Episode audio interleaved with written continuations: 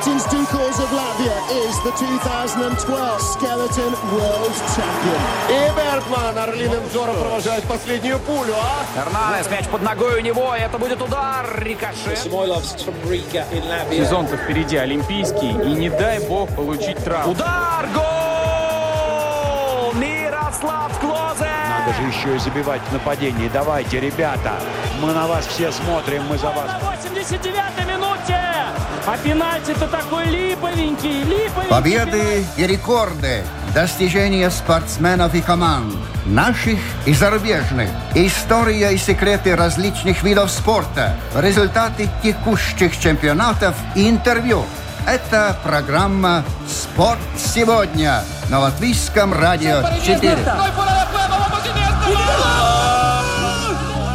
Большой теннис вернулся в свойственной ему манере, наградив телезрителей зрелищем, а болельщиков сенсациями.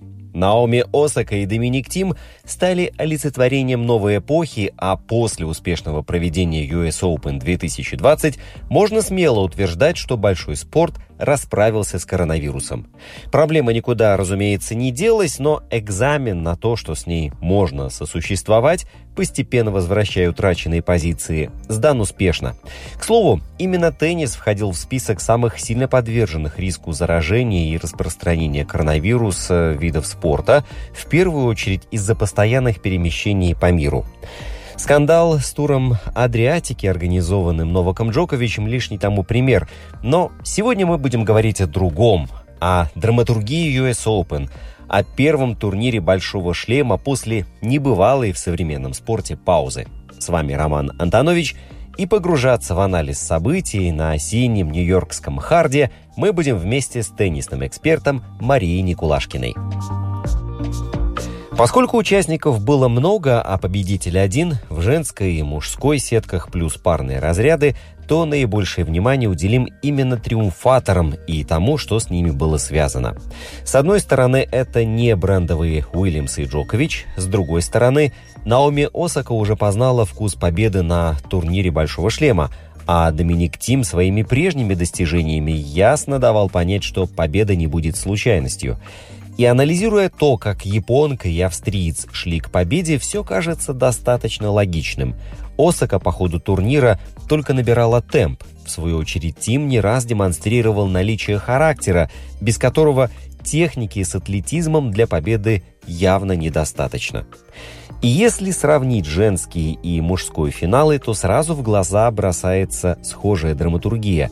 Даже напрашивается проведение какой-то параллели. Наоми Осака, проиграв первый сет Виктории Азаренко, переломила ход игры и взяла следующие два сета. Доминик Тим проиграл первые два сета Саше Звереву, а затем, уже прижатый к стене, вспомнил, что это именно он фаворит, и развернул ход встречи в нужном для себя направлении. Сложно сказать о том, дотягивала до уровня игры Джоковича и Надаля финал между Зверевым и Тимом или не дотягивал, но суть в том, что даже между Джоковичем и Надалем иногда бывают финалы не самого лучшего качества, как, например, в Австралии, по-моему, в прошлом году. То есть теннисисты, они не роботы, не машины, и не идеальны, у них может быть не лучший день. И мне кажется, да, что гораздо важнее то, что в финале была драма, была интрига, были эмоции и преодоление, и что Тим вспомнил, что вообще-то вот и он тут фаворит, и это сейчас его очередь выигрывать турнир «Большого шлема». И все это вместе, мне кажется, было очень здорово, и мне кажется, такие финалы нужны, и, наверное, лучше, чтобы таких было побольше драматичных, и считаю, что зритель, наверное, все-таки выиграл.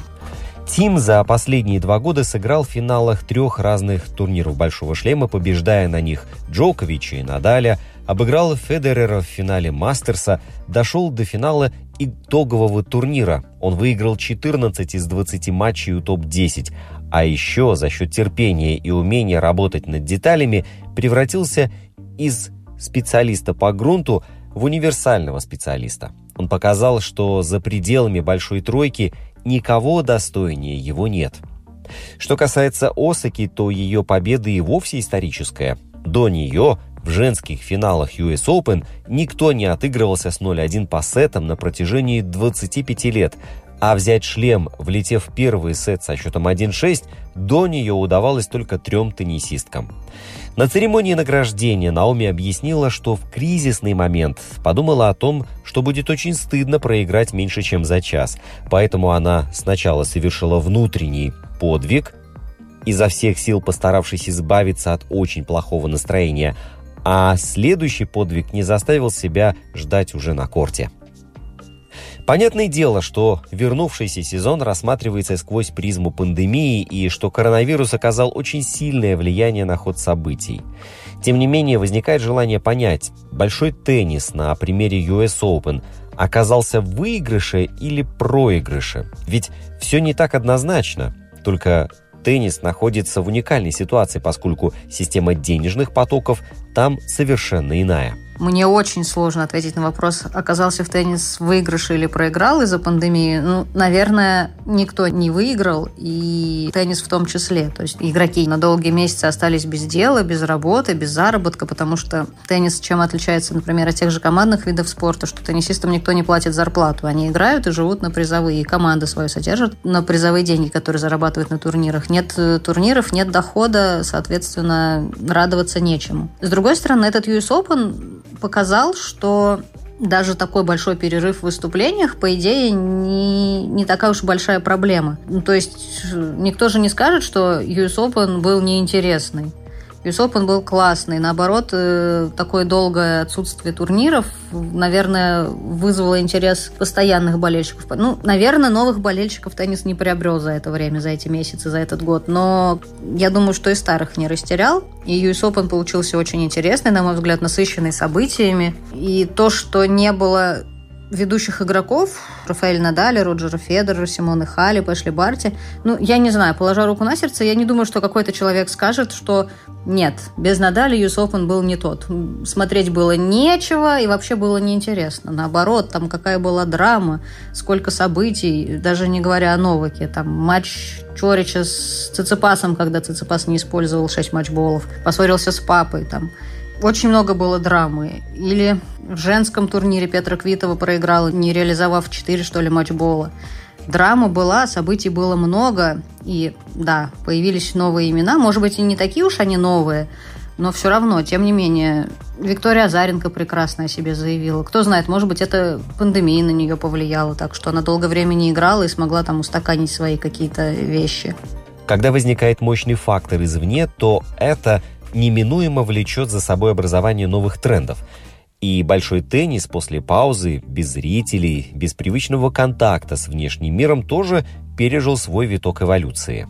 Я бы не сказала, что появились прямо новые тренды, но скорее мы увидели подтверждение таким трендом более старым. Например, о молодых игроках. Сколько уже... Даже лет уже говорят о Саше Звереве, как о восходящей звезде, и что о будущем лице мужского тенниса. И вот, наконец-то, у него появился шанс проявить себя. Сетка была легкая, проходимая, особенно после истории с Новаком Джоковичем. И человек оправдал кучу авансов ему выданных, возложенных на него надежд, дошел до финала, вел там два ноль по сетам. Ну, не выиграл финал, об этом мы уже говорили. Другой игрок оказался более опытный и более выносливый. Но, тем не менее, да, вот тренды на то, что молодежь все-таки есть в теннисе. У тенниса мужского очень классное, яркое будущее, на мой взгляд. И матчи, в том числе, между молодыми игроками, между двумя молодыми россиянами. И тот же матч Чорича со Зверевым, Чорича с Циципасом показали, что мужского тенниса в будущем все будет классно и, наверное, даже более интригующе, чем вот сейчас, когда есть большая тройка и все остальные. В женском теннисе тоже продлился такой тренд, что побеждает тот, кто лучше готов на данный конкретный момент.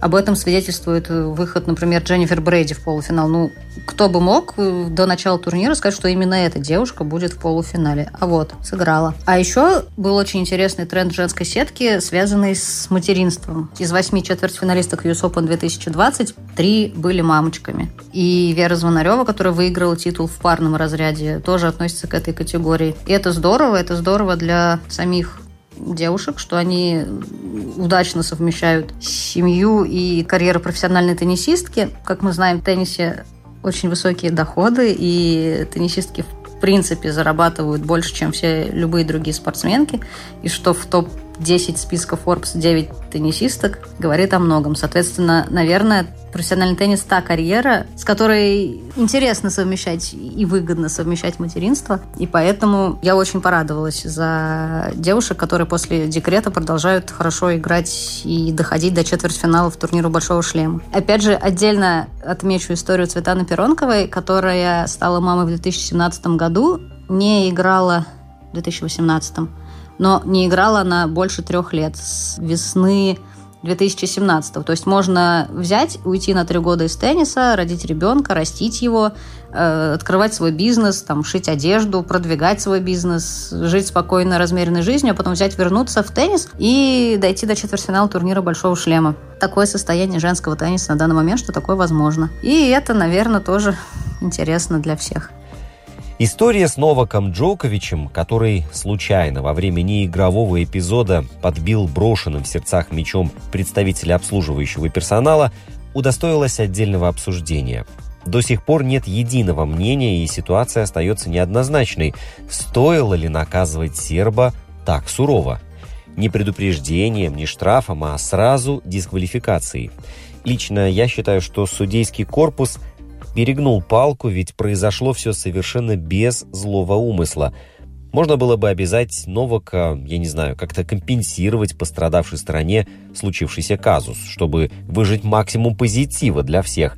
А то, что мы видим сейчас, больше приправлено негативом, да и к тому же нет ощущения завершенности эпизода. Да, ситуация остается непроясненной, неоднозначной, единого мнения нет, и, скорее всего, его не будет никогда. Этот эпизод войдет в историю тенниса как один из самых неоднозначных. А объяснение этому таково, что в правилах четко не прописано, как следует действовать в таких ситуациях. Организаторы ю эс Open, супервайзер, начальник судей действовали, исходя из правил, сто процентов. Они не действовали непосредственно против Новака. Но суть в том, что в правилах написано, что в случае вопиющих из ряда вон выходящих нарушений к игроку может примениться сразу дисквалификация. При этом что подпадает в категорию вопиющих нарушений правил, там не очень четко сказано, насколько я знаю.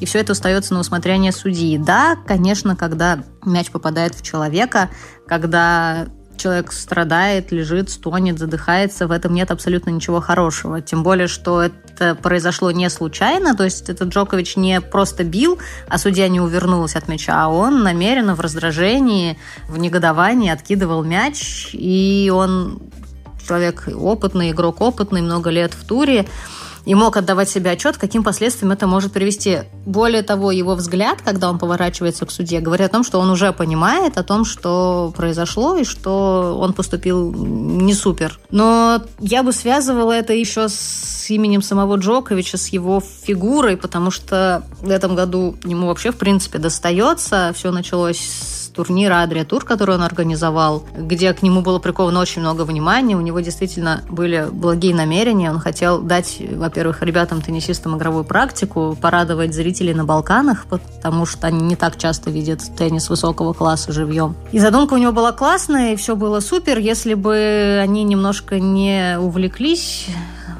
организацию увеселительных мероприятий и не пренебрегали бы так называемым медицинским протоколом. Хотя Джокович утверждает, что они все делали в рамках протокола, который действовал на тот момент в Сербии. Но, тем не менее, нужно было понимать, что смотрят за ними не только из Сербии. И, в общем, можно было как-то не то что поскромнее себя вести, а больше, чаще подавать пример другим людям, там, маски надевать, дистанцию соблюдать, чего они не делали. И на Джоковича обрушилась жуткая критика, которую он признавать не желает, и говорит, что это охота на ведьм, так называемая. И потом еще перед самым ю эс Open, наверное, это всем известно, Джокович вышел из профсоюза игроков эй ти пи, органа, как бы, который входит в состав эй ти пи, но призван осуществлять связь между организаторами турниров, руководством сам, самой эй ти пи и игроками. И он демонстративно прямо перед стартом ю эс Open вышел из этой организации, организовал собственный профсоюз. Он не один действовал, а с Вашком Поспешилом и там еще другими людьми. Но суть в том, что напрямую, конечно же, это никак не связано. Просто, возможно, Джокович стал немножечко заигрываться, считать себя чересчур всемогущим, что ли, или что-то типа того, что самым-самым-самым, И, возможно, организаторы, ну, не то чтобы щелчок по носу ему хотели дать, организаторы ю эс Оупен, я имею в виду, ну, как-то вот немножечко поумерить его пыл, что ли. Это исключительно мое мнение, оно совершенно не претендует на то, чтобы быть истинной в последней инстанции, но просто об этом можно поразмыслить. Игра при пустых трибунах, казавшаяся ранее мрачной фантастикой, сейчас воспринимается гораздо спокойнее. Относительно быстро организаторы поняли, как визуально скрасить картинку, минимизировать гнетущий эффект пустых кресел. Чуть сложнее в этом плане пришлось непосредственно спортсменам. Во-первых, зрители всегда давали импульс и подпитывали своей энергетикой. Во-вторых, если раньше шум трибун заглушал происходящее, в данном случае на корте, то теперь приходится больше контролировать свои эмоции и не забывать поговорку о том, что «язык мой, враг мой». Но в итоге здесь не оказалось непреодолимых препятствий. Во-первых, я бы хотела сказать, что организаторы ю эс Оупен в целом большие молодцы, что они решили организовать такой турнир без зрителей. Хотя понятно, что средства от продажи билетов составляли большую долю их дохода. Но все-таки они решили проводить турнир без зрителей и как бы дать игрокам возможность играть, сыграть турнир Большого шлема и заработать, и множество людей насладиться телетрансляциями. И я бы не сказала, что было что-то ужасное в том, что на трибунах, там тоже арена Артура Эша, не было зрителей. Да, было немного непривычно, и я слышала мнение, что ю эс Оупен без зрителей – это даже не совсем ю эс Оупен, а как-то не так воспринимается. Но мне даже понравилась такая более спокойная, что ли, камерная, может быть, даже более интимная обстановка. Говорят, что можно было слышать, что игроки говорят друг другу или там себе, своей команде. Но я, честно говоря, как-то на это особо внимания не обращала. Но допускаю, да, что это делало просмотр трансляции даже более интересным. И потом мне очень понравилось, просто очень понравилось, как они это придумали, отдать ви ай пи-ложи в распоряжение игроков.